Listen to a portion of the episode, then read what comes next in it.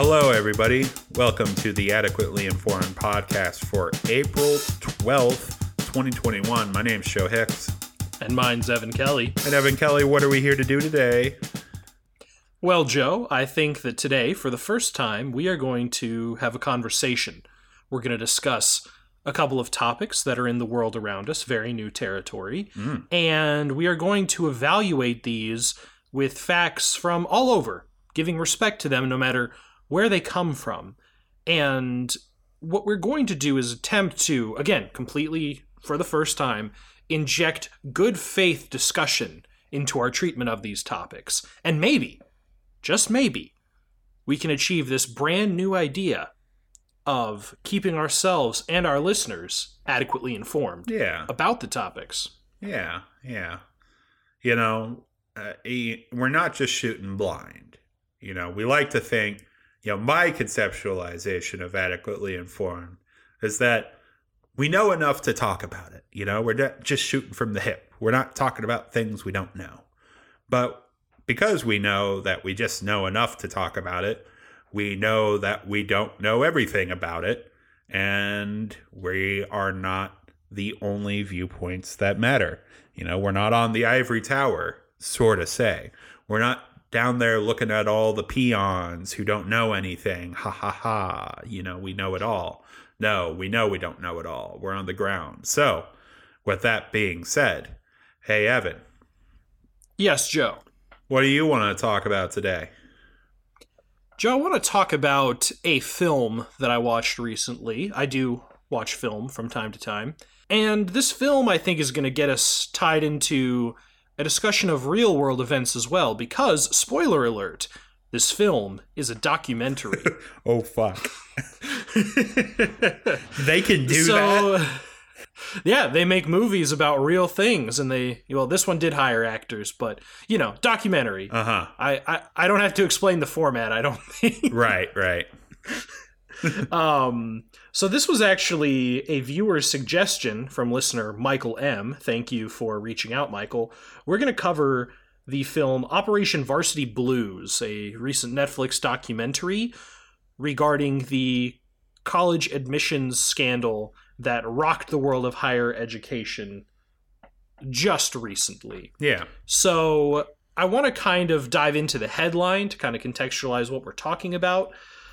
I want to explain sort of the mechanics of the scheme, and then we can talk about broader implications. Because I will say, I liked the movie. I thought it was well done. I don't know if I have. I don't think the most interesting conversation here is about the film as a film. I think I would rather talk about the events depicted, if Mhm. that makes sense.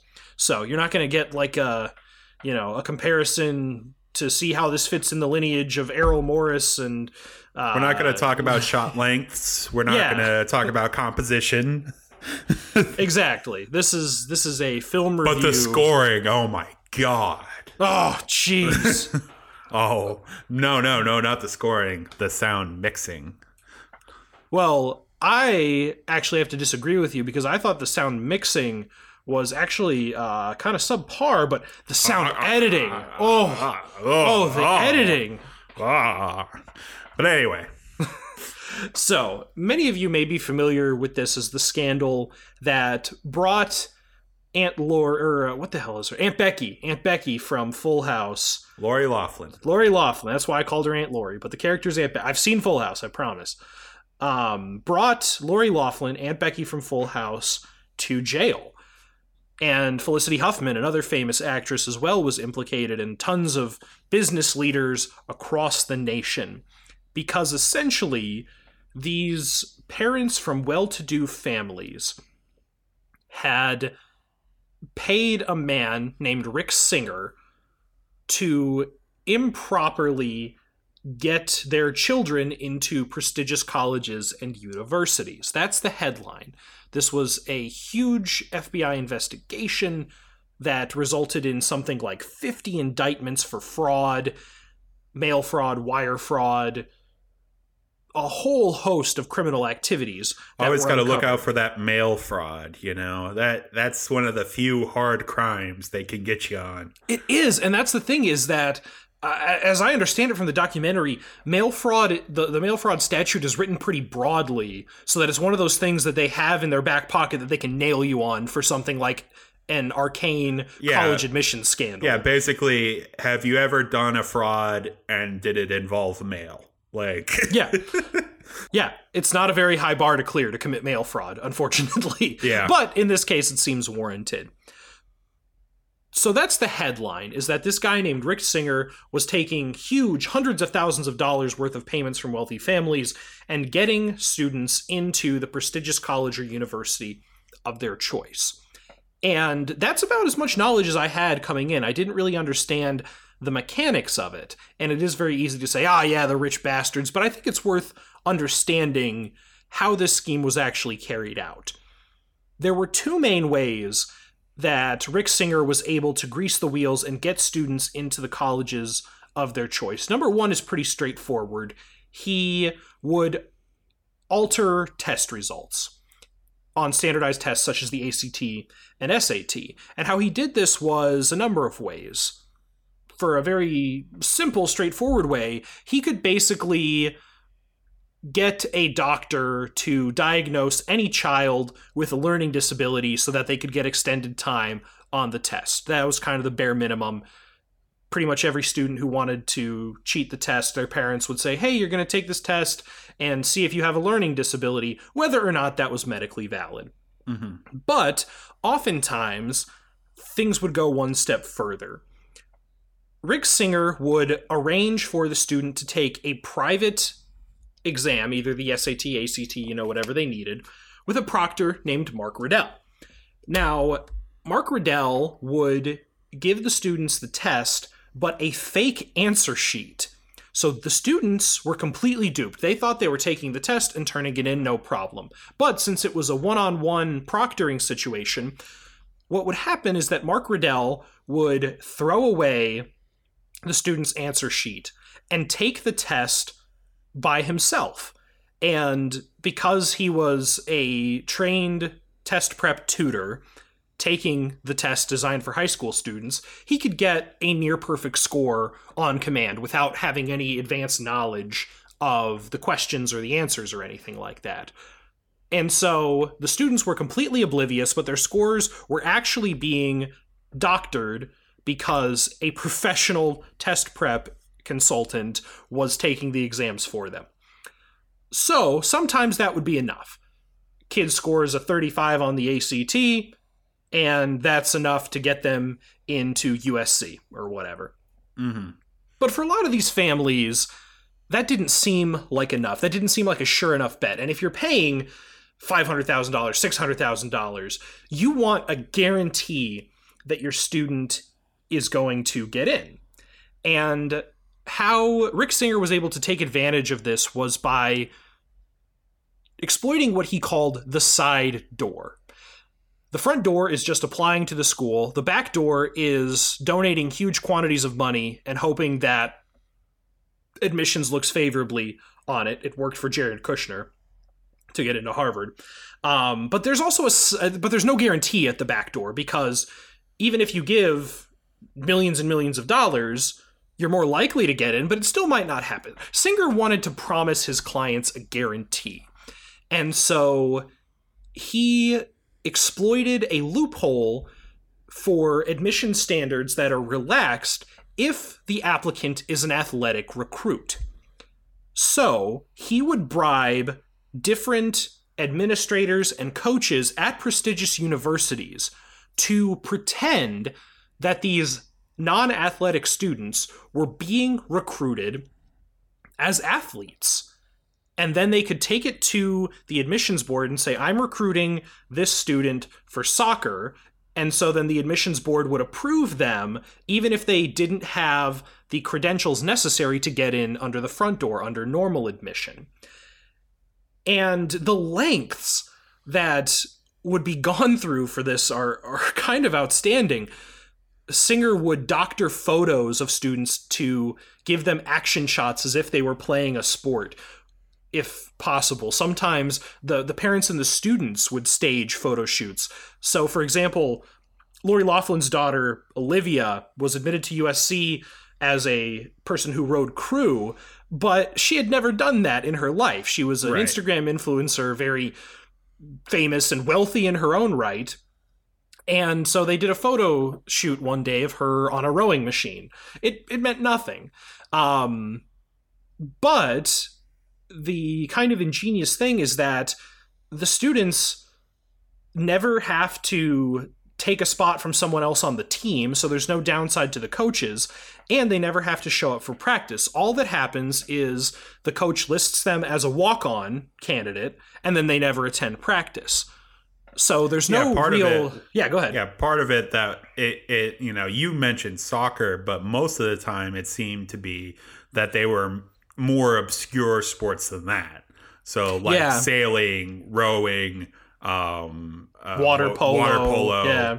and and it and part of it was that it exploited a you know the the admissions part was part of it, but the way that he got to these people was interesting. Was that like uh, one of the main characters in the documentary was this guy who was the uh, sailing coach at Stanford, I believe Yep, that's right. and he was caught into it where he never actually materially financially benefited from what happened and from his you know his account that he never actually did anything but you know that's besides the point um where so Rick Singer would try and target the coaches of these more obscure programs where they're part of the athletic department of the college, but they really don't make any money for the part, you know, for the athletic program. So they're this kind of nice to have thing for student experience, but, you know, don't really bring in a whole lot. So what he, Rick Singer would do would basically be like, hey, I will make, you know, if you help me get this spot for the student, I'll be able to give a big donation to your specific program, which is probably either A, underfunded or B, just, you know, not a you know revenue generating sport. So it needs help to stay alive which is the program you know that they the coach or whatever chooses to be a part of. So they feel quite passionately and want to have money for that program so Mhm. you know without ever even like directly bribing these people he could still bribe these programs to because of this kind of uh circumstance of conditions and of needs and all that kind of stuff Yeah, absolutely. And so all of this culminates in an experience in which underqualified students defraud the university admissions system by falsely reporting test scores for tests that they did not take and falsely claiming athletic aspirations that they do not have, all done in exchange for illegal payments, either directly to coaches and administrators, or as Joe was saying, that backdoor through donations to the school. Something that they said was so interesting in, in the Stanford sta- Stanford sailing example is that Stanford was listed as the injured party in the criminal suit brought against the coach. But Stanford gained money from the scheme through Rick Singer's donations. And so they pointed out that it was a little bit absurd that the coach was the one who was getting all the heat when his alleged victim actually prospered. Of course, I would argue that Stanford did suffer losses in terms of its reputation and prestige, which carries some sort of financially equivalent burden. But at least in that specific case, uh, the coach may not be the culpable one. It may be a, a broader problem within their athletic department. well and i think they also said it was like the only case of someone being charged of fraud where the person who was charged of fraud did not materially benefit from the fraud Yeah, in this in this circumstance, yeah, he and he got off free. Most people did do a little bit of jail time. The Stanford coach just had to do some house arrest and probation because yeah, he he did not materially benefit any very uniquely he did Yes. a, he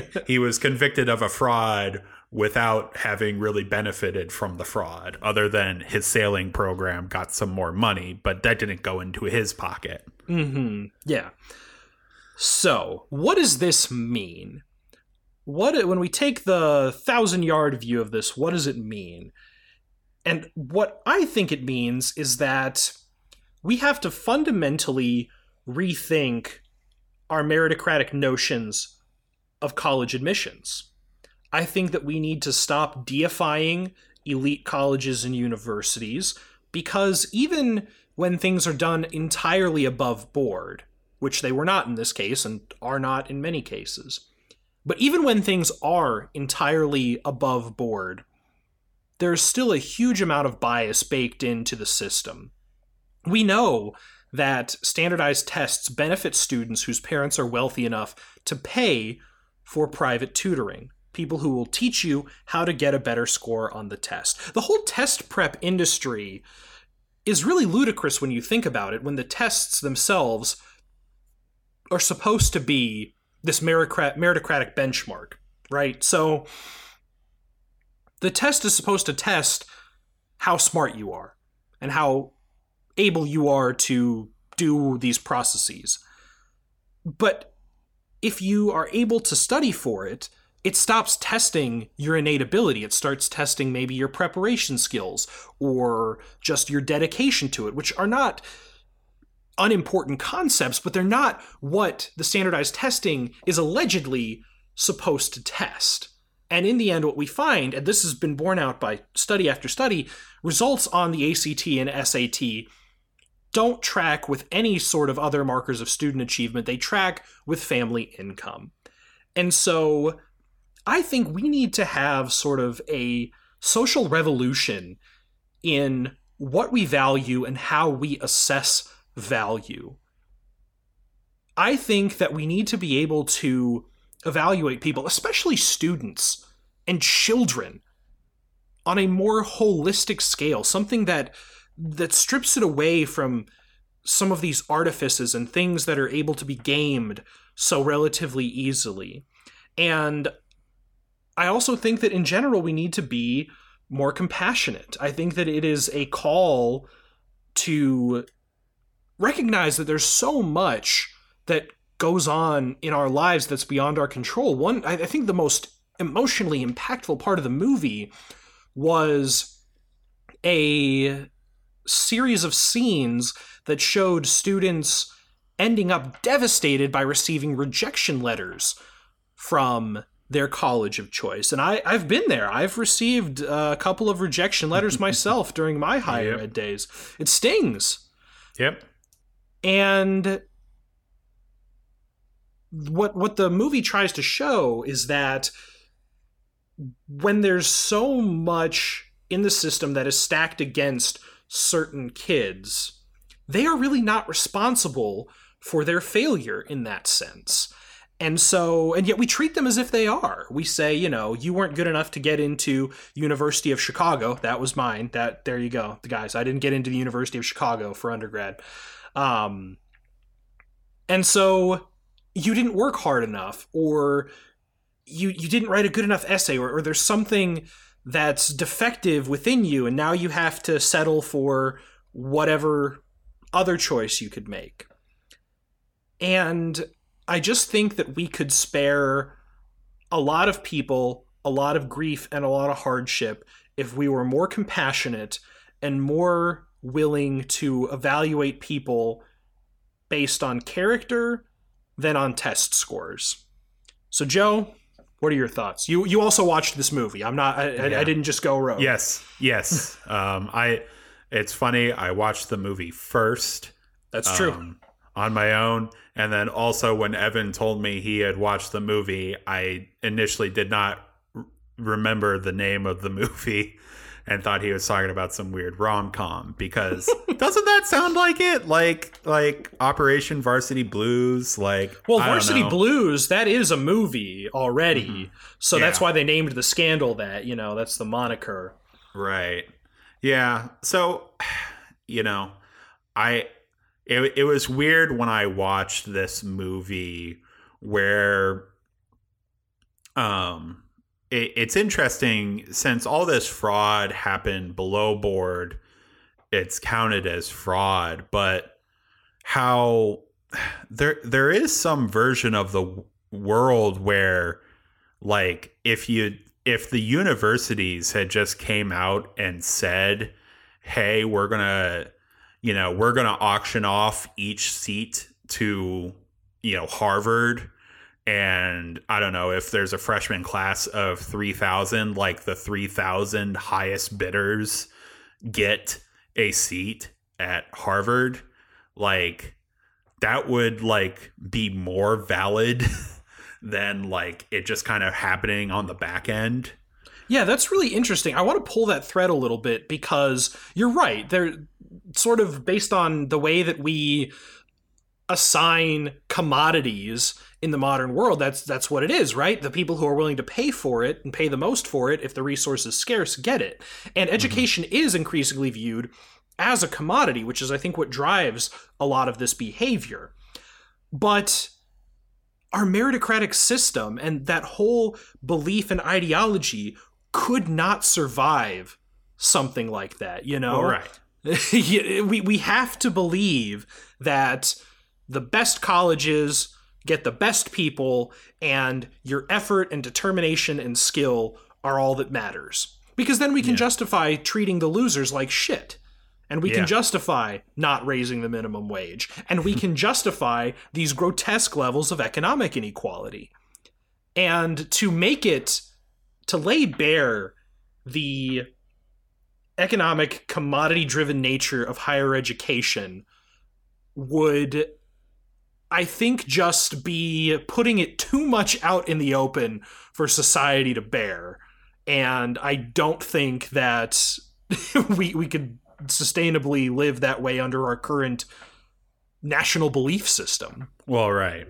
Well, yeah, it is weird how college admissions are so caught up in like it, it it's partially and the other thing that I, I was like stunned about was how these people who already seemingly had everything in life were scared that their kids may not have this one specific thing in life. Yeah. Like, eh, you know, eh, they could have gone to a whole bunch of schools and gotten a, you know, a really good education, but there was the, you know, the clout involved into going to these specific universities that they wanted to help their kids achieve, whether it was their kids wanting them to go there or their parents wanting them to go there, you know, what have you. I mean, I mean, I'm pretty sure all of those, um, you know kids who were uh, you know trying to get into these top schools i'm pretty sure they could have all gotten into eastern illinois university but you know they they weren't just clamoring to go there mm-hmm. um uh so you know they there were university educations available to them out there but it's it's those specific ones. And that's what always just feels so weird to me about these these kind of things where it, th- there's just so much focus on these elite universities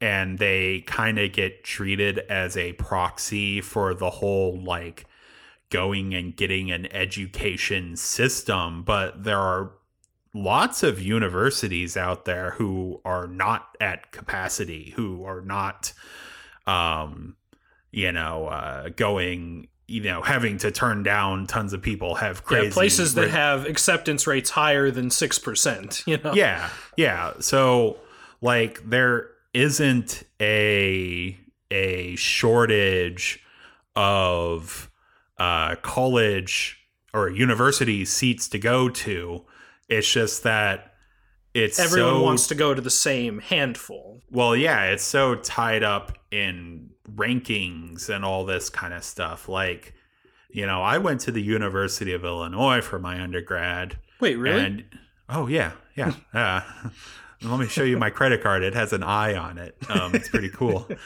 um, but um, and you know that's, I mean, it is a selective university, but like it, it's it you know it seems like it will let in anyone compared to like a Harvard.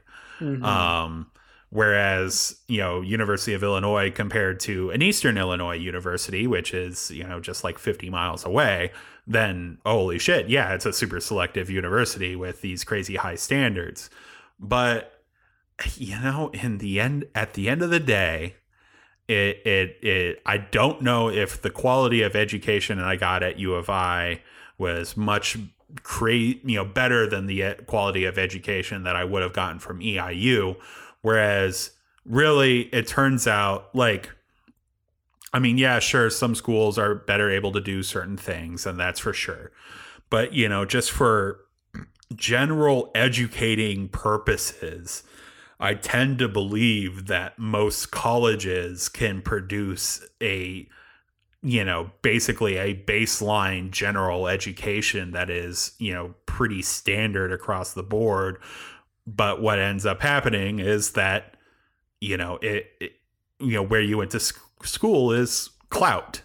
Mm-hmm. and and it's and connections the clout, yeah the clout of the name of the university is a big part, you know, is a big deal. You know, so I've had people tell me, "Oh, a U of I grad," you know, that where you know it kind of means something. Where you know I don't know if it would necessarily mean the same thing if I had been a graduate of, you know, I don't know, small small college out there in rural America, you know, and um, and I don't even, but but then also, you know, I I have this feeling that you know the Ivy leagues, a lot of it is not so much it's not so much that the education is so much crazy better. And you know this is me just kind of spitballing but you know i think there may be some studies out there that i've heard of before but it's so much more that the alumni of the ivy leagues are so invested in the idea of people going to their specific Ivy League schools that people who become powerful who come from Ivy League schools oftentimes try to look out for other people who are coming up through the system and went to Ivy League schools. Like that's basically the the the benefit of going to one of the Ivies. Yeah, and I, I don't think that that's even exclusive to the Ivies. You know, I would I, I always get happy when I see uh, a BGSU bumper sticker, or right. I think it's cool that we both went to U of I, Joe. I like that about yeah. us. Yeah. It's just that over time, the people who originally got to go to Harvard and Yale and Cornell and whatever were the powerful people. And so then if they're looking out for people, it means more to have a Harvard grad looking out for other Harvard grads than it does for me to be like, "Hey, BG," you know, like yeah. it's just we just don't have the same institutional the Evan power. Gateway, Evan the Kingmaker. You know, uh, some someday I'll do it. Someday, someday we're getting there. I'm going to be 99 years old, and then they're going to be like, all right, Evan, you get to hire one last person. And it's going to come down to someone from Bowling Green and someone from Stanford. And I'm going to dramatically tear the Stanford application I mean, with yeah, my dying breath. Them. Yeah. in this specific circumstance, not them as a. Uh, no, fuck them in every circumstance. if you went to Stanford and you're listening to this podcast, like, what are you doing? yeah, yeah. But you, there are better podcasts for you to listen to if you're if you went to Stanford. I, I, I, I would think you would maybe be beyond this, but I don't know. so all, all that I'm trying to say is that you're absolutely right. That I think that the difference between a political science course taught at Harvard and a political science course taught at the University of Illinois is not as big as you might think. But the difference between that piece of paper that says Harvard and that piece of paper that says University of Illinois is massive. And I'm encouraging those out there listening, at least in your own life, don't let it be so. Don't worship these places that really are just mills for wealth and privilege and retrenched inequality. Don't buy into the narrative that the reason why all of our presidents have gone to the Ivy League is because, well, smart people go to the Ivy League and smart people become president. Question the power systems that lock us into place and that deify these institutions that really are just as susceptible and just as vulnerable to bullshit as all the rest of us. Yeah. Now, I know you did just a bit of a wrap up there, but I kind of want to go back to something as well when you No, please about- do. I that was like more of a rant than a formal wrap up. Okay. So Okay.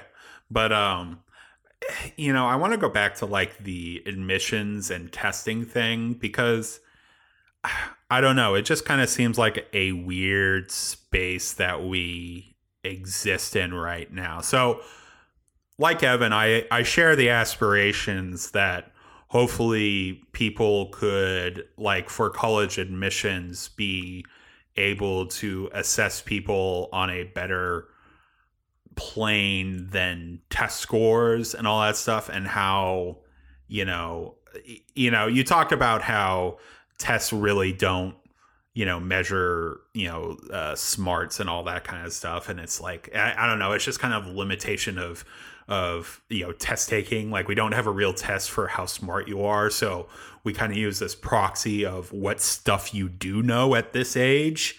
And you know that kind of you know is used as a rough translation into academic ability and academic smarts. But you know it you know i wish we it could evaluate on people on a more holistic experience but it it I mean, before standardized testing, that's kind of how it was done, and the system still favored, um, you know, the elite. Um, you know, people who are more privileged would be even better able to, you know, get their resume full of things that they've done, academic experiences that they've had, you know, go, been able to go to math camp. Math camp, very important for those college admissions. Yeah, Um, you're right. No, you're absolutely right because let's say we do make it academic based. What students are going to be able to take AP classes? Those who are either in private school or well funded public schools in rich areas are going to have more access to the better curriculum and be able to challenge themselves more. Or you're right, extracurricular activities, even just saying like I don't have to work to support my family while I'm still in high school, so Mhm. I can do speech team or Spanish club or whatever the hell else. You're right. I, I and I think I, I don't want to try to seem I, I don't want to present it as if there is some better magic bullet out there because you're right there's really not and maybe that's you, you know i'm normally Right. the solutions guy joe and i want to be able to to solve it all but this is one of the cases where i don't have the solution but i know that the current thing is really fucked up so that maybe that's another challenge everyone what do you think is the better way to run college admissions so uh, also you can finish your point i, I Yeah, just yeah. got all i got all animated yeah, yeah, there yeah. I just want to. My last bit is that, like, yeah, I I do see in progressive spaces these days this kind of bid to get rid of standardized testing and take a quote more holistic approach, but like it it kind of feels like um you know throwing the baby out with the bathwater. Like, yes, we want to be able to create a system where people are better able to be assessed without just um, their economic, your family's economic standing being heavily determinant of it. But it's also the case that while people who are wealthy are able to create, you know, better conditions for their kids to be able to be better prepared for these tests or game it or what have you, it's still a standardization where it is possible for someone of lower wealth to be able to exceed on this and be able to use that as a marker for their individual um you know individual aptitude where otherwise, you know, if a more holistic approach was taken, that they may not otherwise seem as qualified. Yeah, I, mean, I see what you're saying, but it does kind of sound almost bootstrappy, right? Like, yeah, I'm there. There are people. It really is. who I mean, it is. who are smart enough to do well on the test, even from disadvantaged backgrounds. But in the aggregate, it just it's not representative. It's not really what happens. And I don't know. What if? All right, Joe. Let me pitch this to you. What if there's the the body, the college board, or whatever, something we replace it with, and their job is just to like design a completely different test every year. There's no way for the test prep industry to anticipate what the style of the question is, the format of the test, anything, so that it really is a more wilderness experience. Like the, the kids just got to hack and slash their way through it. What do you think of that? I mean, it's it. In theory, I'd like it, but Well, in theory, communism works. In theory. Eh, yeah, so so we know it, it. You're you're proving my point that in theory I like it, but but um, you know all of these tests that happen, um, there is a lot of design that goes into it, a, a lot of thought and a lot of um, testing of the tests um, because you know I I could not just kind of free form come up with you uh, with what um, information that a 17 year old should know or Here's what a 17 year old should know, Joe. They should know all of the big vocabulary words that I know. Yeah, exactly. but I, I, you know, I don't know the kind of thought process markers of what shows to me that a 17 year old stands out and to varying degrees because you know like on the ACT there are um, different questions of differing difficulty whereas you know um, if someone is you know conceivably however you know x smart they get you know x amount of the uh you know the problems correct. But you know if someone's you know 2x then they get you know 2x the amount of cor- questions correctly. I mean that's how the score is tabulated. And it's and then so so my thing is is that i don't know how to completely come up and i don't know if anybody knows how to complete come up with a completely new form factor test every single year without you know uh, running you know testing the test um you know Yeah. maybe it could be some sort of weighting or something like that but i mean like i know like the lsat which i haven't taken but i've researched about is that every every lsat there is one section that's just experimental but they don't tell you which section is experimental. At least i don't think so because they're kind of you know sussing it out. Like you know is are are people working? And they you know I, I there was a podcast i listened to on freakonomics about the people who designed the, the these types of tests. And they were like you know they go back and look and see you know oh so 90% of male respondents got this correct but only 60% of uh, female respondents got this question correct. Like is there some way that this certain question is subtly biased towards men or you know something like that? Mm-hmm. Those are things that are taken you know part of. I, I i think we're trying i i this is probably one of those things where we're trying to find a perfect solution where there is none. So where we're trying to do this meritocratic shtick where you know we're trying we're saying that the best people you know this, each school takes the best people and that's like the marker of it where you know if they lined up all the applicants they would all be in a row and you know they would just take the first whatever and that's it. But i mean like even harvard harvard gets i mean i mean i forget the numbers so i'm just going to make some up that illustrate the well but to illustrate the point is that like let's say you know there's a class of 3000 at harvard a freshman class, they'll get like, I don't know, like a hundred thousand or, you know, like 80,000 applicants. And like 10,000 of those applicants are going to be straight 4.0 students. But it is not the case that Harvard only admits 4.0 grade point average students.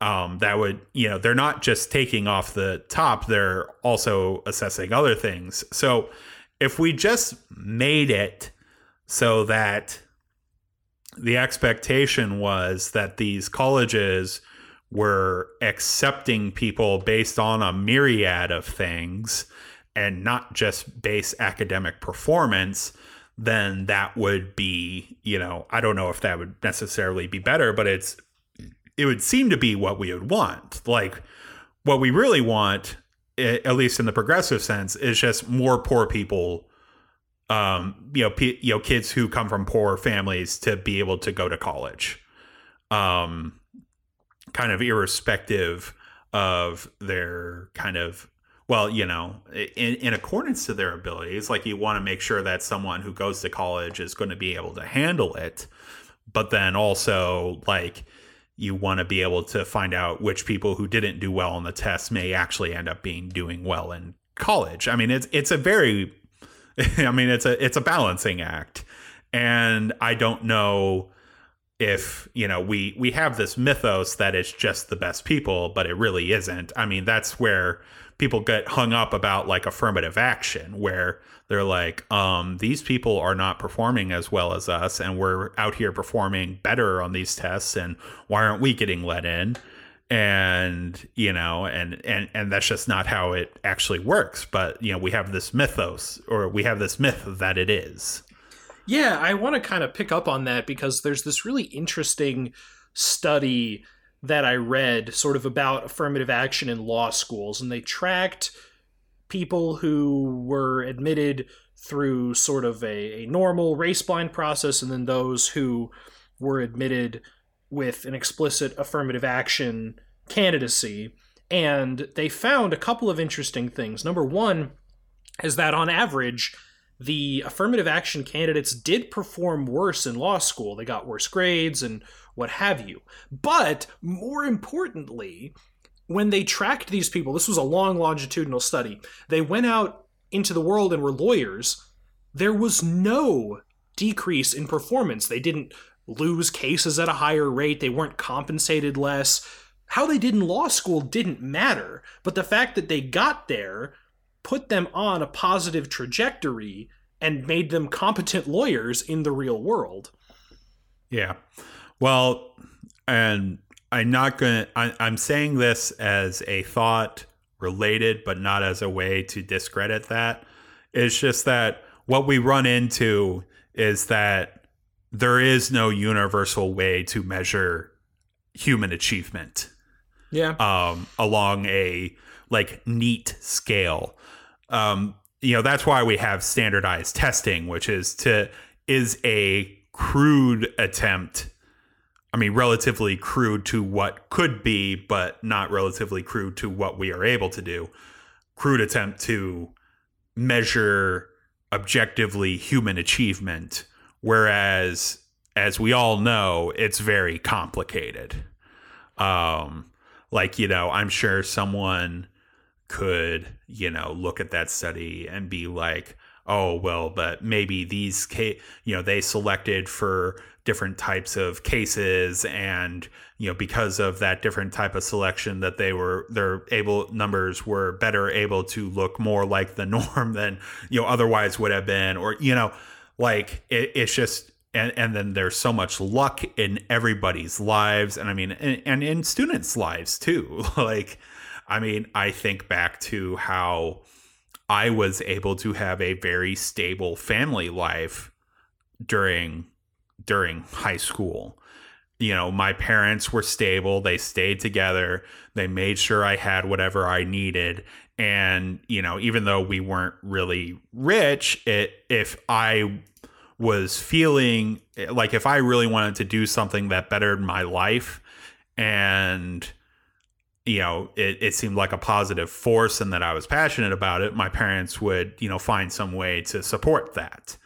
Whereas I know plenty of other people who, you know their family life wasn't stable you know they they had issues on that front or their parents weren't able to provide for you know whatever it is those experiences that would have other bettered their lives they just weren't able to do because they weren't able to afford them. And you know it's just uh, you know we we try to make it seem like it's all just one person's gumption but it's just all luck. And i mean i think that's i mean that's the whole conversation.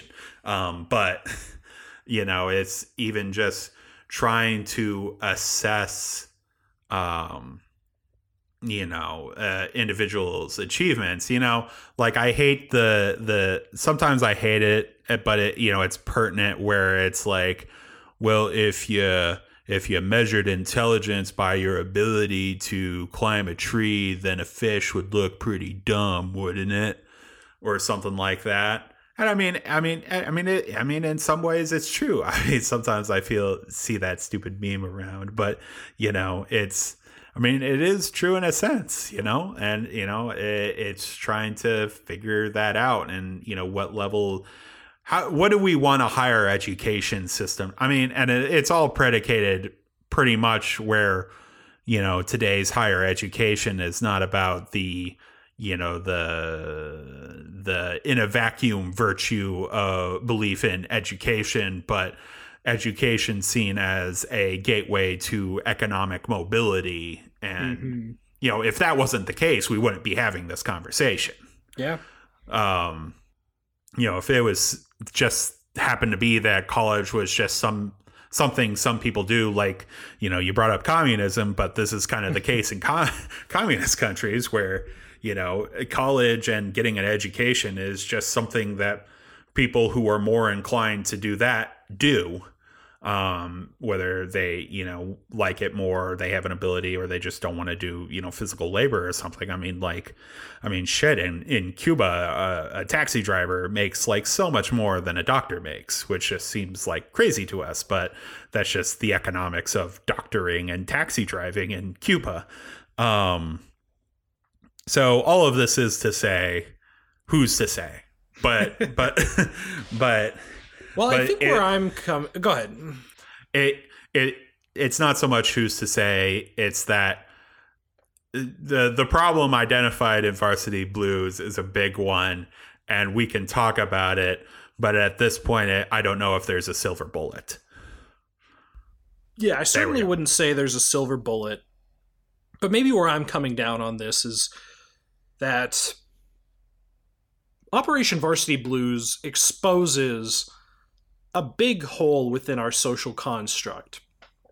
And that is, we have no real way to make sure that the meritocracy is fair. And what this means to me is that maybe we can't reform it. Maybe we can't ever find a system where the meritocracy is truly based on ability and not privilege. Maybe we don't even want that. What I am asking for is a call for less social meritocracy and more social egalitarianism. Something that says everyone gets a little bit of a break. We understand that everyone has different circumstances, and so we're going to make sure that the floor is a bit higher because we understand that you're not in complete control of your own destiny. That's what I think I'm getting at. So if that's anything we take away, prefer egalitarian ideas and egalitarian policy preferences to meritocratic ones. That's how I feel. Yeah, that's a good way to put it. Because, I mean, meritocracy, yes, it is great, but I mean, who's able to get more merits? I mean, yeah, just, rich, rich. If you kids. if you if you would think about it, rich rich people, yeah, they're they're able to do more, just kind of innately.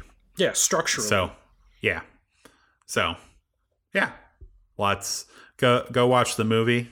It's now streaming on Netflix. Now, I don't know why when you said initially that oh, it's with with actors and stuff like that. I don't know why, but I had gotten in my head the idea that the guy who played Rick Singer was Rick Singer. Oh, no, it's Matthew Modine from Full Metal Jacket. I don't know why I had thought that.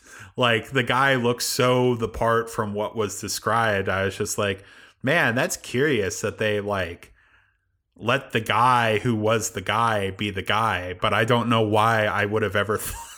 Okay, I know I like, promised we weren't going to talk about documentary history, but now we have to because it's come up organically. There is a movie, 1990, Abbas Kiarostami, an Iranian filmmaker, made a documentary called Close Up about an incident in which a man impersonated a filmmaker and claimed to be researching a film and insinuated himself into a family that he was claiming to study, when in reality, he was not a filmmaker and he was just conning this family. And when Kiarostami, a real filmmaker, made the film, he had all of the roles played by the people who were actually involved in the case, Yeah, right I- down to like I had heard criminal about this. judges. I've probably told you about it because I think this movie is one of the best fucking movies I've ever seen. Um, that is not on Netflix. It might be on the Criterion channel. I would have to look it up. Anyway, it does happen, and it's really fucking cool when it happens. I love close up. Anyway. It came up organically, so I get yeah, to do. it. no, no, no, no. I, I, I appreciate it. Um, like I had also heard that like you know there's like a big court scene where a whole bunch of people show up for it, and they like got all the original people. Who, like, yeah, like up. the judge and the barrister and the bailiff and the lawyers. It's all the right people. And like when they recreate like the scene of the guy getting arrested, it's the real cops that arrested him, arresting the real guy on film. I don't. I can't believe they did it. it's it's it's it's film inception. Blah. Yeah, Just edit that out and put in the Howard Dean scream instead. yeah, yeah, yeah. Howard Dean. So, Joe, what do you want to talk about? What do I want to talk about? No, I'm asking. What, Evan? What do I want to talk about? Culture Wars. Oh yeah, culture wars. Um, I mean, I don't know. This was I, I always This was kinda and it's, freeform, it's spontaneous. Yeah. yeah, yeah. wow, you guessed right, Evan. I wanted to talk about culture wars. We didn't talk about this before or anything, and it's not kind of a joint subject. Um, well, so so Biden has been president now for a few months, and you know he he got the big uh, what was the one the CARES Act was the most recent one. You know Yeah. the big COVID relief stimmy bill. You know what what have you, whatever you want to call it. Um, and what has happened, kind of, it, I don't know. It feels like kind of inevitably but it really didn't have to be inevitable is that what has happened now is that now that Biden's president and not even now like I don't know just like not even like specifically because but the culture wars man they're just they're just happening all the time. And it feels like I don't know for like people like Evan and I I don't know if these culture wars are really salient or things we really care about, but it sure does seem like on the conservative side of things and like Republican politicians, it seems to be the whole thing. Like, so we had talked about a while ago, or we had offhand mentioned how uh, politicians and conservative people were in an uproar over the um, Dr. Seuss estate choosing to stop publishing like four Dr. Seuss books because they had deemed them to contain insensitive material.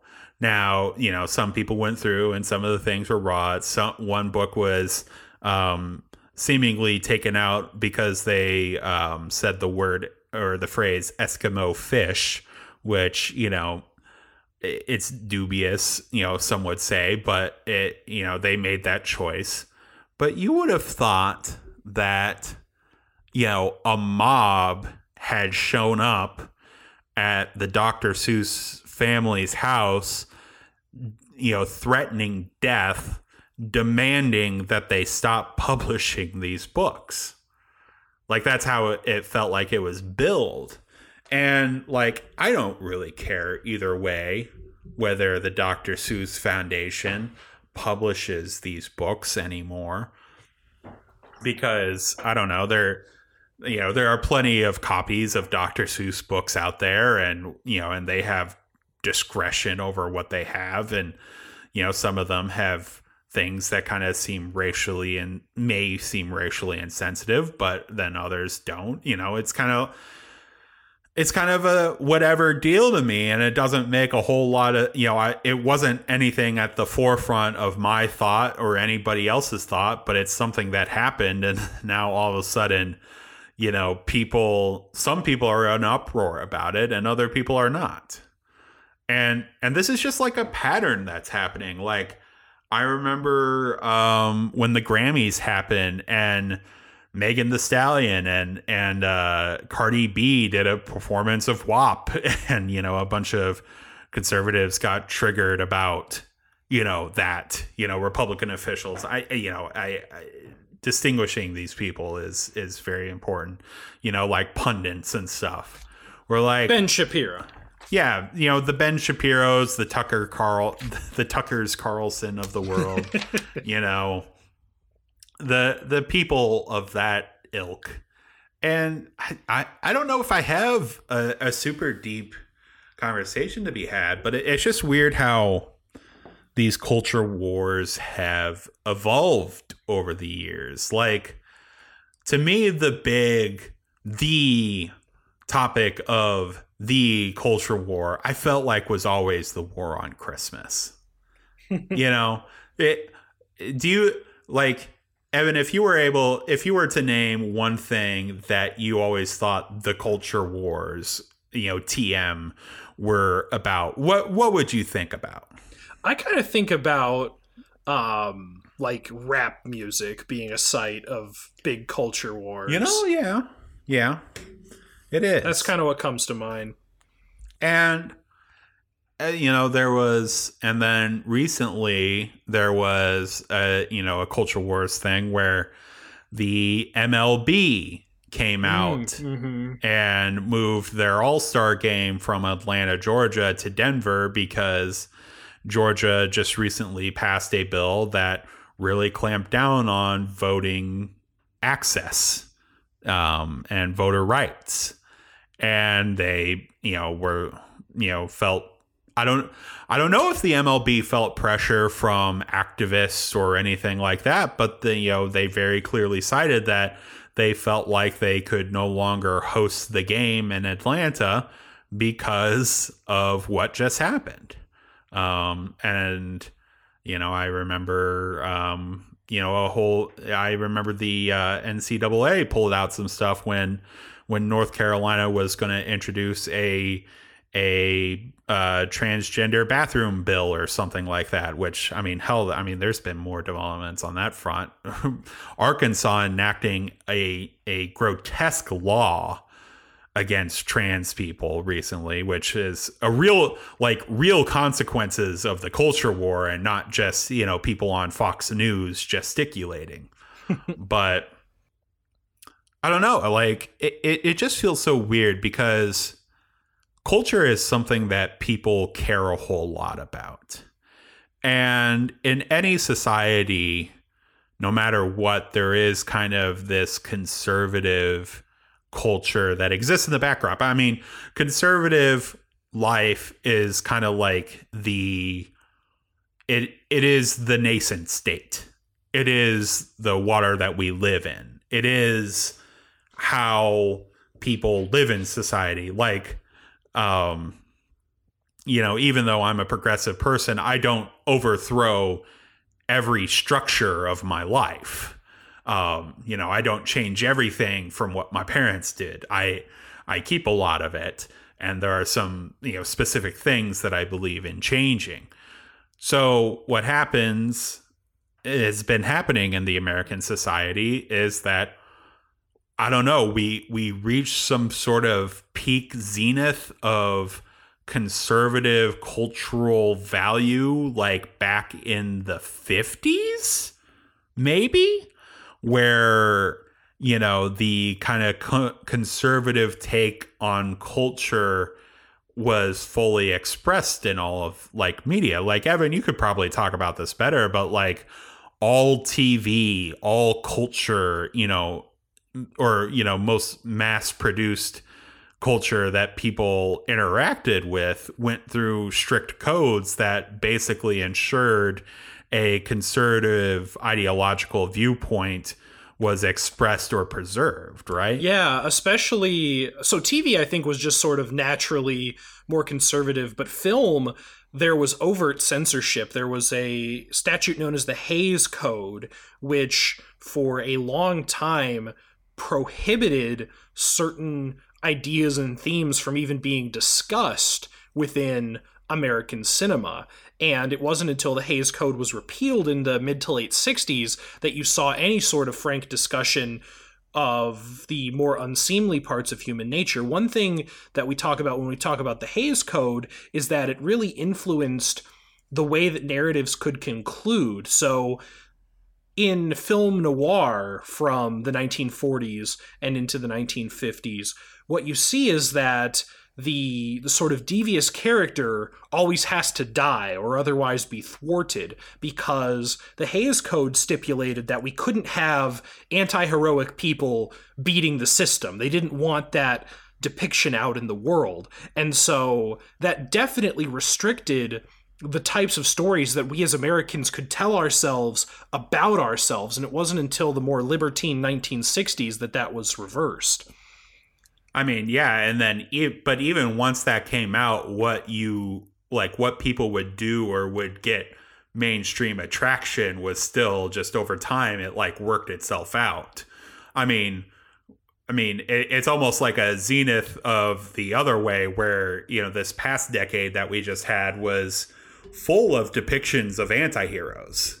Mm-hmm. Um like I mean, some people even conclude that that's what led to the prevalence of Donald Trump was that people had been primed in TV and all this stuff to um, be more sympathetic to anti-heroes and that you know all of a sudden a politician who comes out who is like just openly an anti-hero and he ends up you know speaking to a sector of the populace and mm-hmm. you know mm-hmm. enough to win the presidency but, you know, when the Hays Code came down and like all this other stuff, it like really, if we trace the culture wars, quote unquote, they really go back to the 60s, right? Like if, if you were to, like, if you, Evan yeah, Kelly, culture, were to say, yeah, I, I would say that the 60s is the point where legal standards were relaxed that allowed the culture wars to exist. Because before you know it's not really a war if one side is just being completely suppressed. So i would agree to peg it there around 66 67 is when there was even allowed to be a second side in the war which then precipitated the war yeah, I mean, and you know, part of the culture wars was brought about by views on war.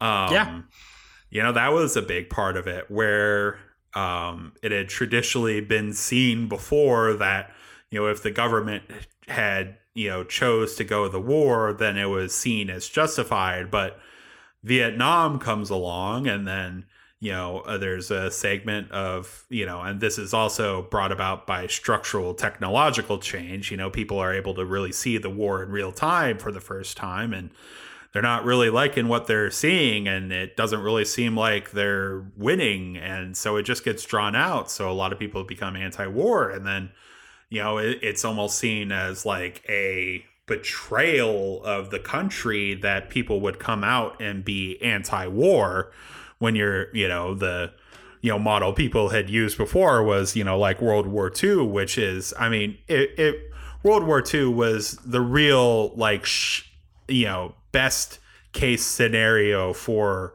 American, you know, competencies and doing good in the world. Like it's like the only good war. Yeah. Like there were clearly evils like imperialist Japan, you know, and, and fascist, uh, you know, Nazi led Germany and Italy were clearly being bad guys, like in the the clearest sense. And fighting against them was the you know it's very clearly a moral good. And and even from the historical perspective i mean there are some things around the edges you know there's the bombing of dresden there's there's the dropping of the bombs on japan that are contested. Um but but generally it's seen that you know world war ii was a good war to be part of.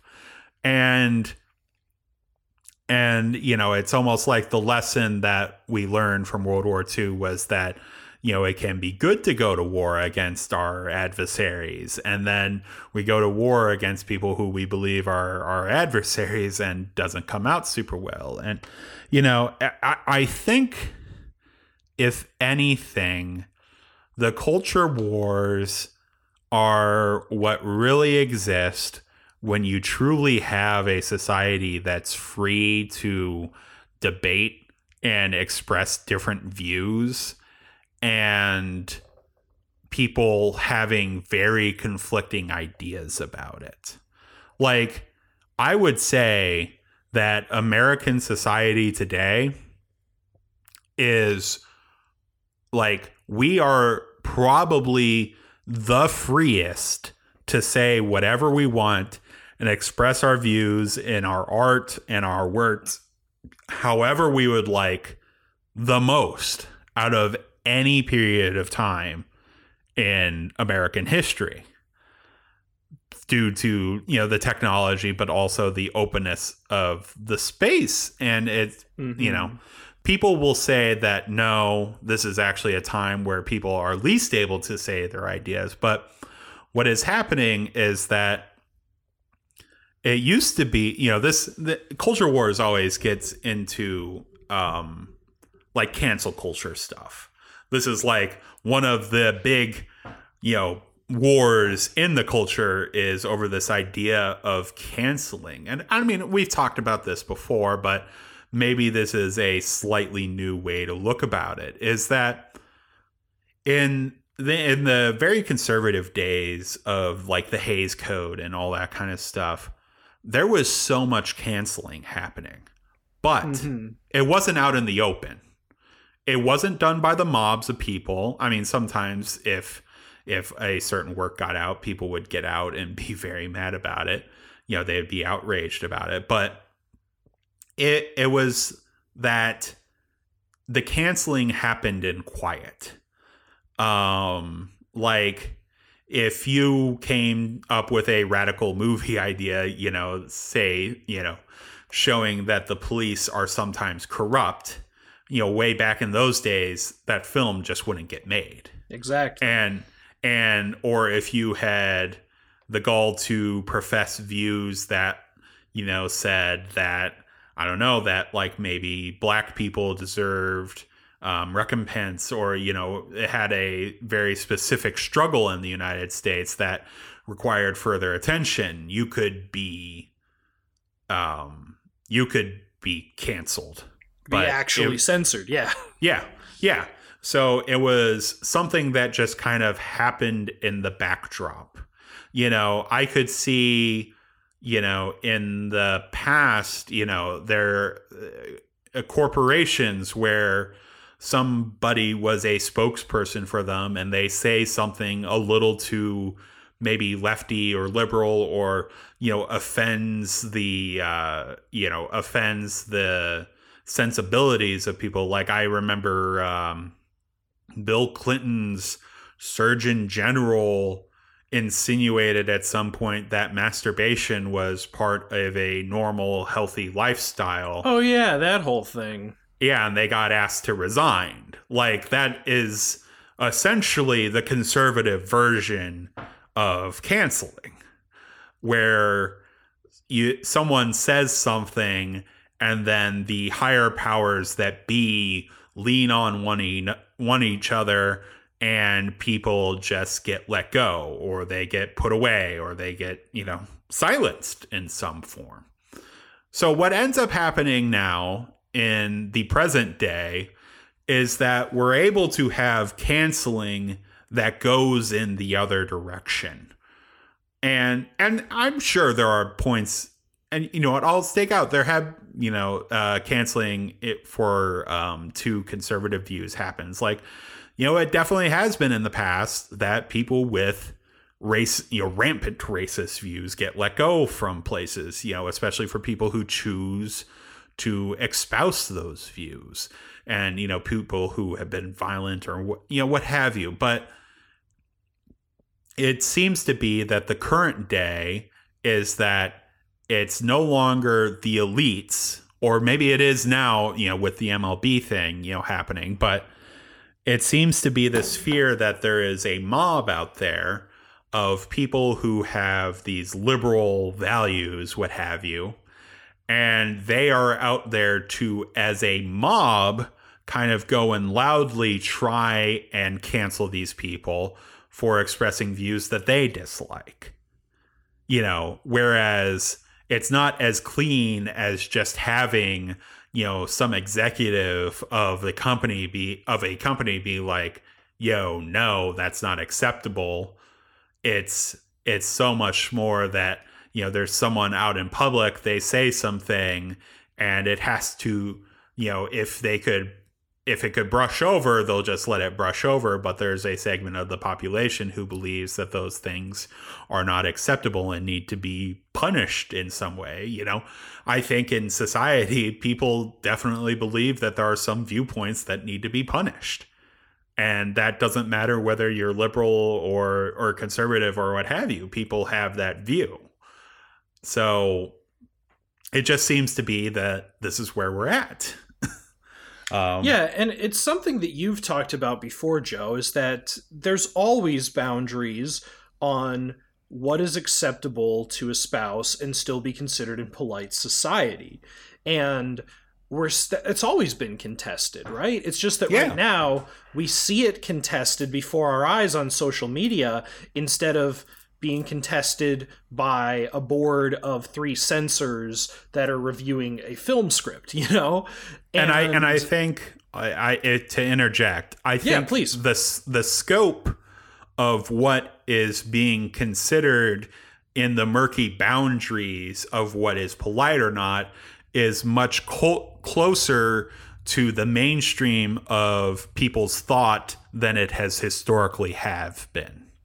Yeah, that so, makes sense. Like where people are trying, you know, in the past, the lines had been drawn on the greater outskirts of society, and it was easier to say, like, yes, of course, it's easy to cancel a member of the KKK because the KKK are out there and they have some pretty nasty beliefs. And it's easy to say that those people and their beliefs are bad.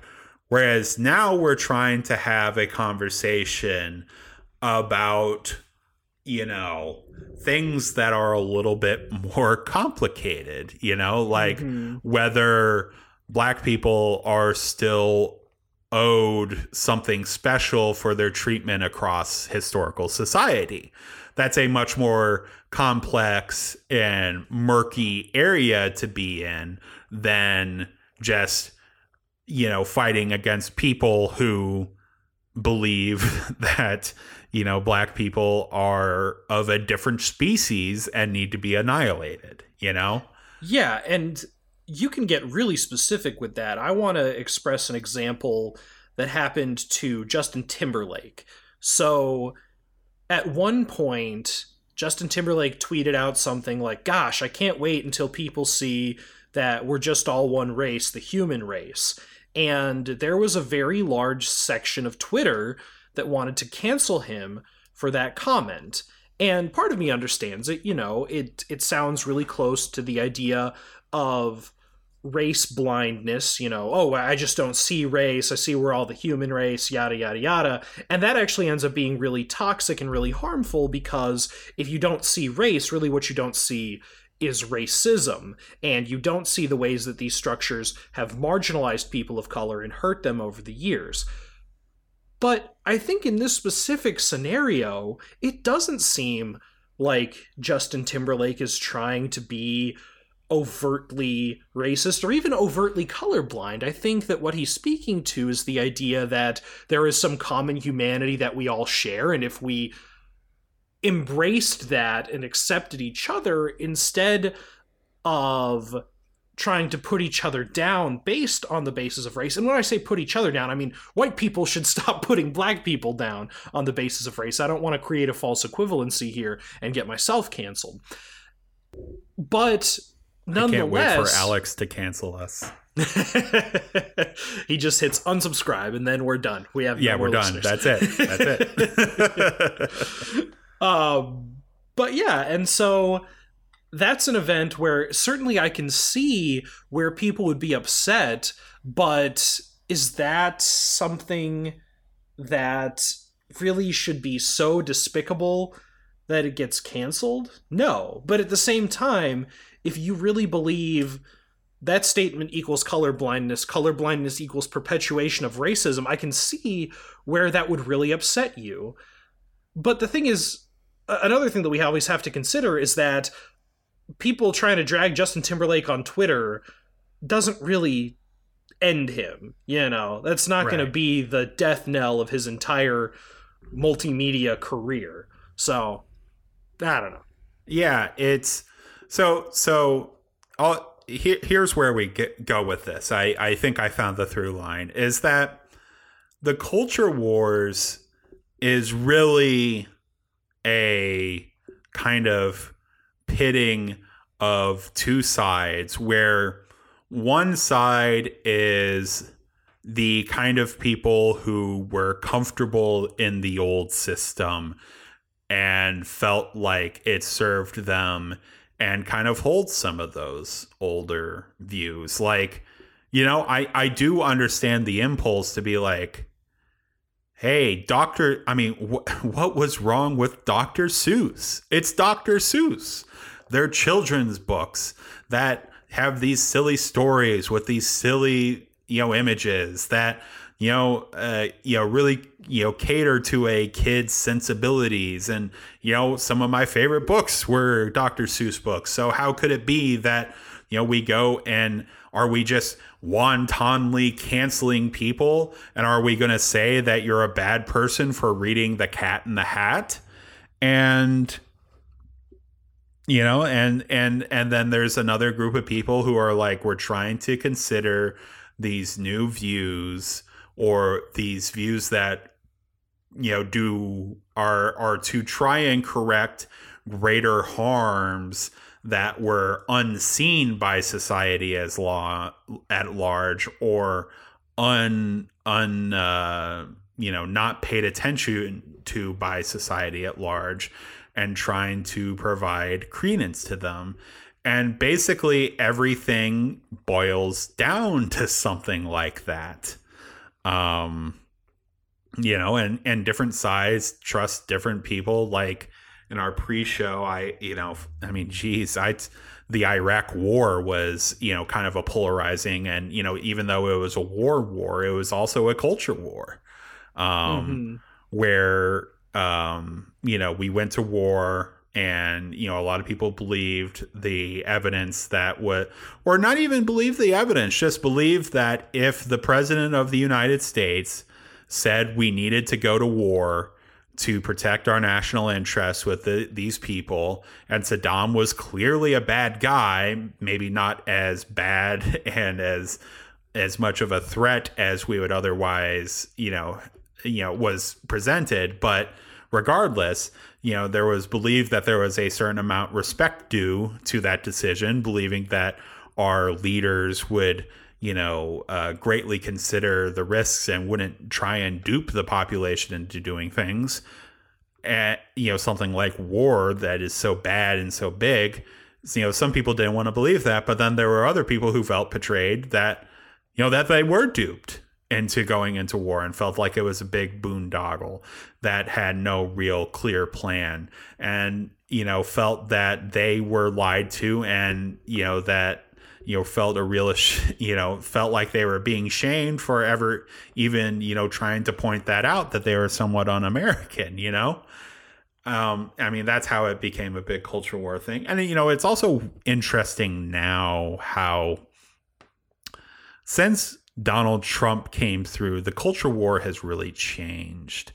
In, in, in previous eras, it was stuff like gay marriage or abortion.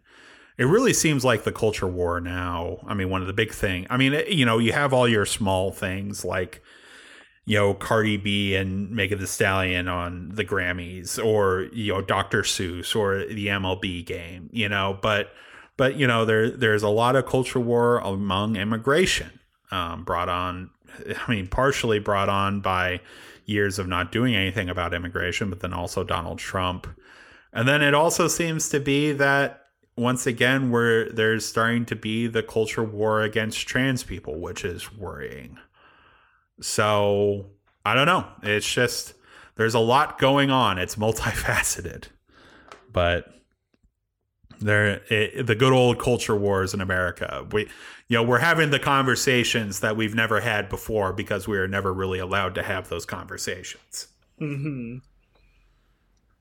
So, and I mean, it's also related to polarization, right? Because I think that not all the time, but in some cases, there is either room for a very clear headed evaluation of which side is clearly right and which side is clearly wrong.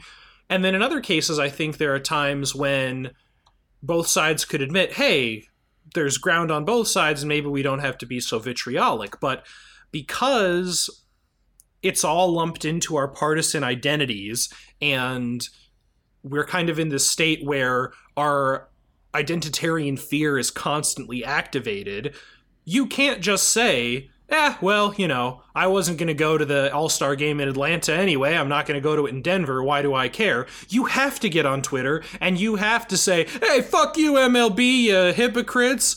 And it's it's just in a way it's really unnecessary and yet it's where we live well and it's also just interesting how this takes place like so the doc i you know the, the dr seuss thing is is a great prism to look through a lot of this because it, it it's I feel like it's kind of telling because it was a private entity designing on its own not to publish these books anymore. But it's also interesting because like they announced it.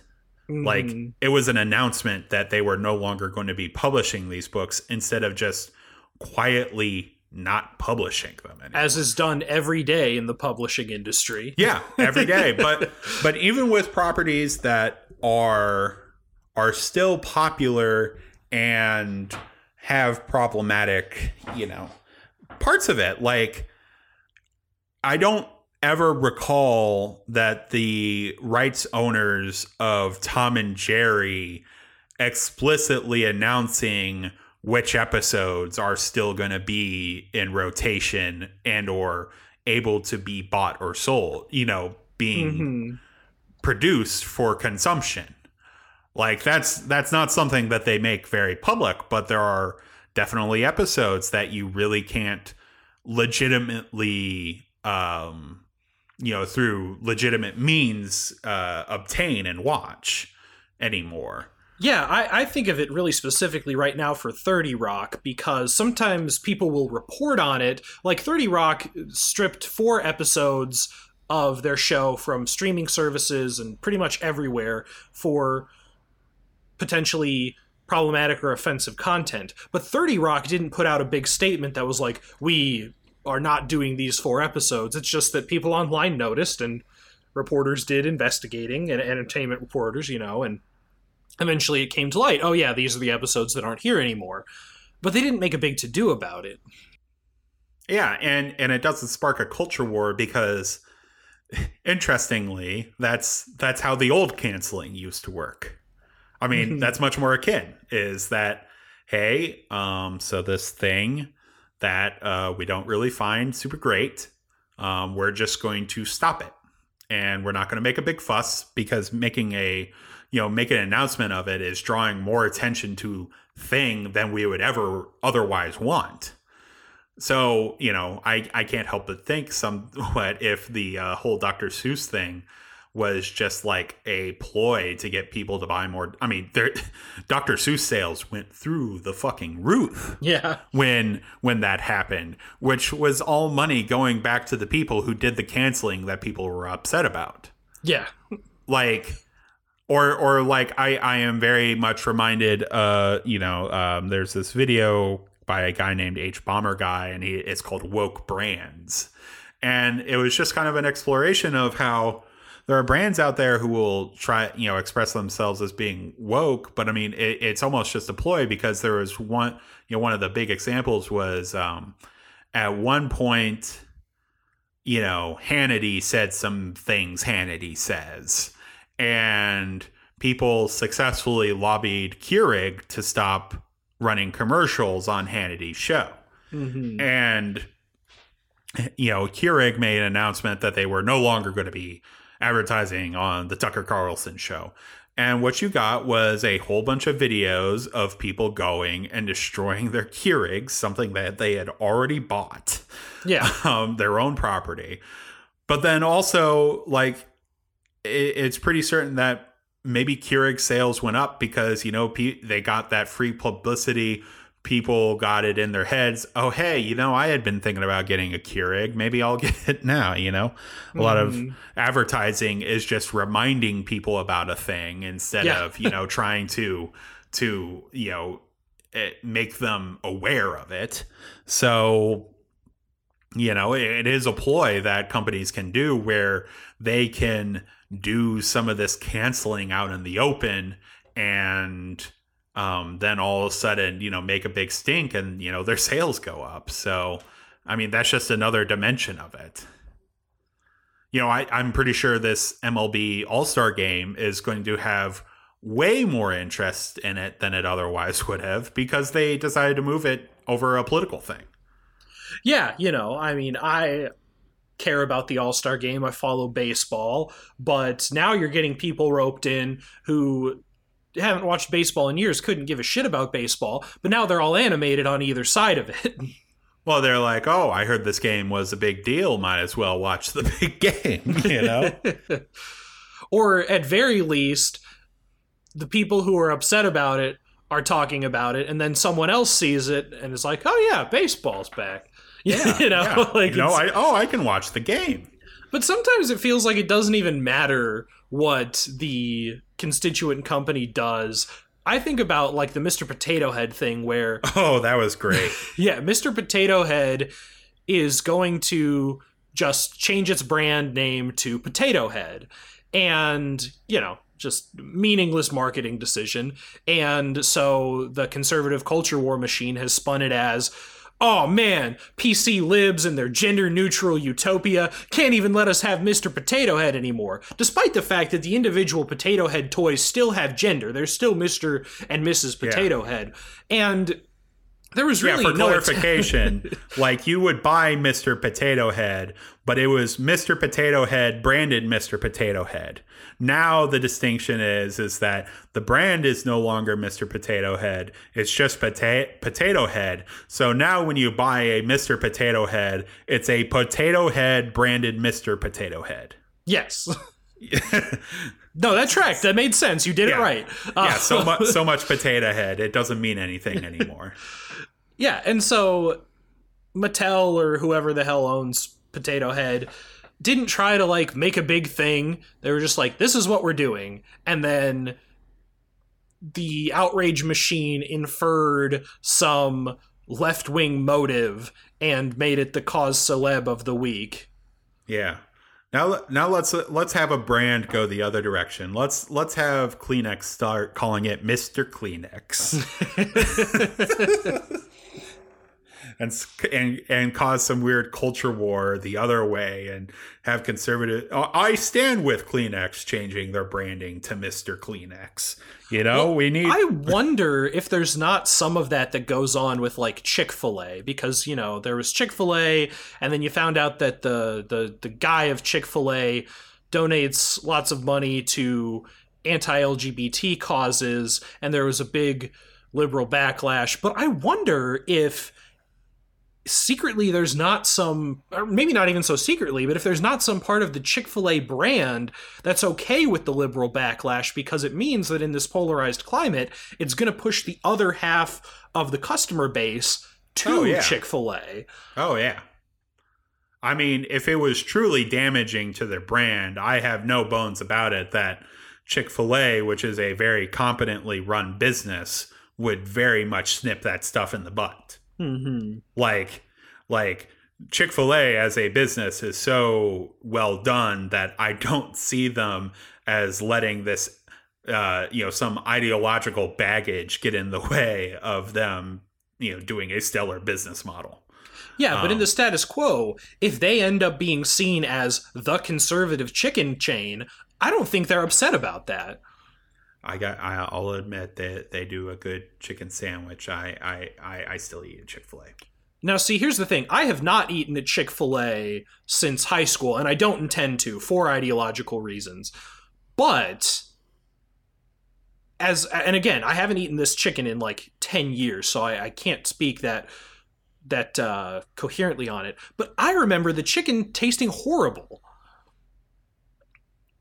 The waffle fries I loved, but the Oh, chicken well. I remember. Is this such an Evan moment? this is peak Evan. I mean, shit, dude. You're, you're telling me that like a Popeyes chicken sandwich. I love Popeyes. That's a great sandwich chain, chicken sandwich. Um, although, all right, this is going to definitely take us off course, but like the chicken sandwich wars are back, and I've tried some of them, and I feel like everyone is just failing to do a Popeyes. Like KFC sandwich wasn't that good. McDonald's new sandwich wasn't that good. So you know, cancel me for that. I I also have to imagine. I mean, like most food, it it's it's a. I mean, it's a quality of when you have it. You know, who makes your individual sandwich. yeah, Um, so yeah, I I just can't help but think that you probably got when you went to Chick Fil A like ten years ago, you maybe got one of the bad ones. I mean, it's possible. But I want to I want to more attack McDonald's here structurally because I think that the way they build their sandwich, their new one is flawed because it's just bread, chicken and pickles. And I don't like pickles. So I just had to eat a chicken slab between two pieces of bread. There was no mayo. There was no like sauce on it. Like that's stupid, right? no, that's the Chick Fil A sandwich, and I like it. yeah, see I don't I I'll, don't want I'll that. oftentimes put mayo on extra, and that's perfectly fine with me. Yeah, no, So- Popeyes does it right because even if you don't get the pickles, there's still like a sauce on it. You're not just like So eating a Joe complicated and Evan chicken start a tender. culture war on the chicken sandwiches. Um, but yeah, Yeah, sorry, we we've diverged a lot. Please, Yeah. uh, re- return us yeah, to normal. yeah. Anyway, normality. so so brands are able to make their way through the culture wars by kind of promises of you know one side sticking it out. I mean, fuck. I mean, the My Pillow guy really staked it in the opposite direction. um, I I wonder how that's doing. Fascist pillow man, Mike Lindell. which it which it I I want to point out. I I I you know we try to we try. We're not always successful at just name calling here. You know, we want to be adequately informed and we want to be in good faith. But Mike Lindell, like, he went to President Trump to advise the president to put the country under martial law. Like, I, I, it's I- true. I that is like not that every instance of martial law happening is a case of fascism, but it really did seem like that specific instance of advising of martial law was trying to advocate for fascism. like Yeah. the clampdown in society of its freedoms for a greater ideological goal. Like that and that also based on non-existent election fraud claims. Yes, yes, yes. He very insistent on the I'll, give a little bit more credence than others will. Unsupported at this moment, to my eyes, claims of election fraud. And I, that, you know, I'll let it be at that. Like, I want to leave room open that if there is election fraud out there, I am against it. I have Yeah, we all been- are, Joe. Yeah. There's just it's just there's no evidence that it happened. like sometimes I feel like just you know just sometimes certain things have to be said you know to try and you know try and win some favor like but but anyway the culture wars they've been raging and it feels like they've been extra raging because um Republicans in Congress really don't have an answer to the Joe Biden ab- agenda other than culture wars. I mm-hmm. think this was kind of the lead up is that there isn't a unified policy dimension that they, you know, would otherwise want is that they just don't like this and they want to keep being able to buy all the Dr. Seuss books. like and is isn't it just crazy how members of Congress these days don't seem to treat their jobs as legislators, but really just as like media figures? yes, like- no, this like is it- so relevant. Like this has been a trend for a long time, but but it's just been like way more out in the open than it otherwise has been.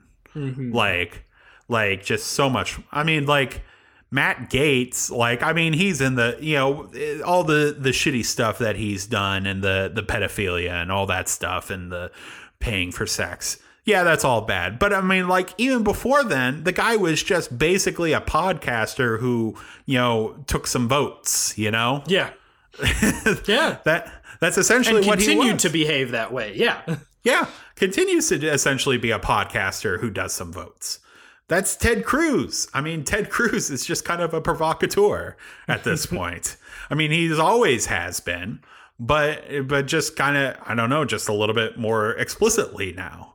Um, yeah. Following my Republican Indiana senators on Twitter gives me a great window into the ways that they are trying to discredit Biden. I'm sure you're aware of the whole attack on his upcoming infrastructure plan, whining, well, it's not infrastructure. They're not saying that, like, any of the constituent policies are bad or that the spending would be bad, but merely that it's not their Puritan definition of infrastructure. Yeah, yeah. I mean, I mean, at, I mean, at least it was a little bit more competent during the Obama days. You know, like, you know, they would take the stimulus and, you know, oh, is this really stimulating the economy? You know, four hundred thousand dollars for beekeepers or something like that. like, you know, I find that a little bit more credible than, oh, they say this is infrastructure, but is it infrastructure? You know, Yeah. um, which Because what's know, the if- substance there? like if I were actually to interface with that debate a little bit more, I would say there's a whole lot more that's infrastructure than we we, we you know than just roads and bridges. But you know that I I don't I don't see that as a super good faith attack. So I don't know. I mean, maybe we should have the good faith debate about it. Maybe this episode should have been about infrastructure and what classifies an infrastructure and what our broader ideas of what is included in the idea of infrastructure but but that's not what we're doing today maybe in a few weeks just like this culture wars thing we'll have an actual segment about it and be totally late to the cause and not prescient but um but but all of this yeah, yeah the the the the congressmen or you know, congress people I, I think we still call them congressmen don't we you know and sometimes i don't know that culture war remember that culture war when people, you know, instead of things being like chairman, congressman, you know, all that kind of stuff. Oh, firemen. yeah, you know, fire people. Firefighter. Fire. That one's easy. Firefi- firefighter's good. Firefighter's good and gender neutral. You Yeah. know, yeah, the fire people. Um, but as I say, the other one. Um, but yeah, these Congress people just um, out there, uh, really just kind of being media personalities, and I and you know people will level that at at Democrats too, and uh, not to say that they do that, but. I don't know. It feels like uh, AOC, as much as she does Twitter, she also shows up for committees and actually has like bills Yep. and stuff. Yeah, like Marjorie Taylor Greene is just doing shenanigans. and you know, not to say, you know, you you don't have a right to do shenanigans, but you know, I like to think that a politician is a little bit above just doing shenanigans. No, Joe, you've actually hit on something really important here. Is that is the defense, right? Is like, well, I I have the right to do this because on some level, of course you do. Any of this conservative shit, like, yeah, you have the right to say that trans people shouldn't exist. You have the right to do whatever the fuck you want. But can't we evolve the discourse away from what you have the basic constitutional right to do and instead talk about what you should do as a senator, as a member of the House, as a human, as an as an American? That's the conversation that I think is more interesting and that some people do want to have, but we always get bogged down in, well, I've got the right to say this, which is of course, definitionally true, but completely uninteresting. Yeah, I don't know. I, I'm trying to find like some analogy. I mean, it's like if you invited someone over to spend time at your house and then they just like go directly to the bathroom and spend like two hours in there. And you're like, you know, they get out and you're like, what the fuck, man? Why were you in the bathroom for like two hours? And he's like, what? Can I go to the bathroom? I'm like, yeah, but I mean, it's kind of weird. And I kind of invited you to come hang out, and you just spent all the time in the bathroom. Now you got to go. Like, yeah. it's just weird, you know? like, there are, there are ex- crazy. Sometimes, sometimes I feel like in our society today, it is almost preposterous that we expect anybody to do anything. But, but, there are certain expectations for certain people out there that are completely justifiable. Mm-hmm. Um, and and and I believe that Congress people not doing shenanigans. I think that's a. I, I, I think, I think that's you're a, pretty reasonable there, Joe. I like to think I'm being reasonable, asking that our con people in the halls of Congress aren't doing shenanigans, aren't doing like gotcha pranks, aren't doing like I don't know, Steven Crowder bits in the halls of Congress, you know? Like yeah. I'd like to th- I'd like to think that that that shenanigans is above or or below a, a congressperson, but you know, uh, I guess we seem to not be in that era. Yeah, it, it, it do seem to be that way. Also, just as a note, I have no idea whatever Maxine Waters says. I, don't, I it seems to occasionally be a lightning pole for conservative outrage. I don't know who Maxine Waters is. I think she I think she maybe she's been a Democrat for a long time. I don't she's not the party. I she's not a thought leader, I don't think. Um, maybe I'll get canceled for saying this, but like, I don't know. I'm telling you, Alex's finger is hovering over that. Yeah, yeah, button. yeah. Unsubscribe, man, man, because I'm saying I don't know who really care about what Maxine Waters says. But anyway, anyway, anyway, anyway, I don't really have a lead out of out of this, but yeah, I just think that um for people who are attempting to evaluate the current culture and the current state of things in our republic, think carefully about what kind of conversations that you can get bogged down in, and then also think about what kind of conversations you actually want to have that you think will be productive and let that guide your media consumption, let that guide your online interactions, and I'll leave it at that. Yeah, sure. Let's let's let's make it that. yeah, let's let's try and be a little good faith. Um, argue about thing and not thing adjacent. Um, always good. Always good. Always good to talk about thing, not thing adjacent.